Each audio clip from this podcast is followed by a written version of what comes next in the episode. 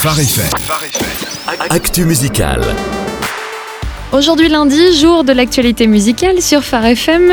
Nous sommes avec Jonathan et dans l'actualité de ce lundi, dans l'actualité musicale de ce lundi, où on découvre où on redécouvre plutôt l'artiste Sarah Reeves. Exactement, tu as choisi le bon mot en disant redécouvrir parce que c'est vraiment une toute nouvelle Sarah Reeves qu'on retrouve avec son nouvel album et ce Something About You. Alors on était habitué à un univers folk, très acoustique. Voici une nouvelle version de l'artiste où elle livre toutes les facettes de qui elle est, dans les textes surtout, mais dans la musique qui évolue euh, drastiquement. Effectivement, euh, c'est beaucoup plus pop. Pourquoi ce changement, Jonathan? Bah, Tout simplement parce qu'elle a changé aussi. hein. Son dernier album datait de 2010, entre deux. Elle a mûri et beaucoup écrit aussi. hein. Elle a écrit pour Carrie Job, par exemple, pour Jesus Culture ou encore euh, Nathalie Grant. Elle s'est confrontée à d'autres univers, le gospel par exemple, en faisant des apparitions avec Kirk Franklin ou encore Tasha Cobbs. C'est derrière les rideaux de la scène qu'elle a remis son talent en tension. Elle s'est forcée à réexaminer euh, qui elle est vraiment en tant qu'artiste, qu'elle a tranquillement repris courage et a commencé à créer pour elle. Le résultat, un album qui s'éloigne des stéréotypes d'artistes qu'elle essayait de recopier et qui lui ressemble complètement. Et c'est la jeunesse hein, qui veut ça aussi. En tout cas, on sent qu'elle assume complètement ce nouvel univers. Et ça fait du bien. De quoi parle ce titre, Something About You?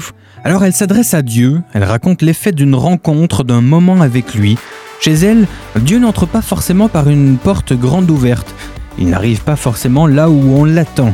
Il y a quelque chose de captivant, de fascinant là-dedans parce que euh, il vient quand même et quand il arrive, c'est comme si la lumière se fait dans la pièce. Tout à coup, elle se sent bien, elle se sent envahie d'amour.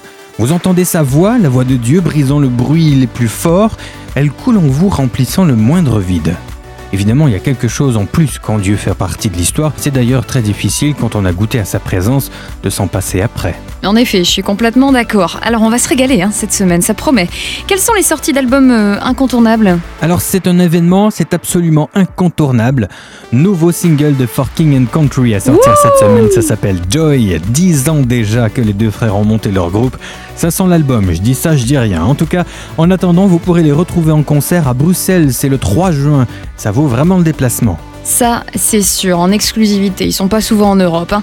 Allez, autre chose, Jonathan. Côté gospel, oui, Jason Nelson. Son dernier album avait été dans le top 10 des albums gospel à sa sortie.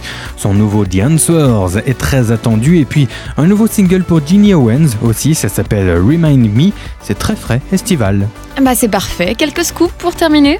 Une croisière, ça vous tente Ma Deux foi. ans après la première édition de la Jesus Freak Cruise, le trio de DC Talk remet ça en juin 2019, les Bahamas et tout le meilleur de DC Talk avec Kevin Max, Toby Mac et Michael Tate réunis. Faut réserver vite à partir de demain, les places vont partir comme des petits pains. Prévoyez entre 500 et 2700 euros par personne et c'est au départ de Port Canaveral en Floride. Faut donc y aller, hein. Et quand on aime, on ne compte pas, hein. Ça c'est vrai. Merci beaucoup, Jonathan. Et à lundi pour une prochaine actualité musicale.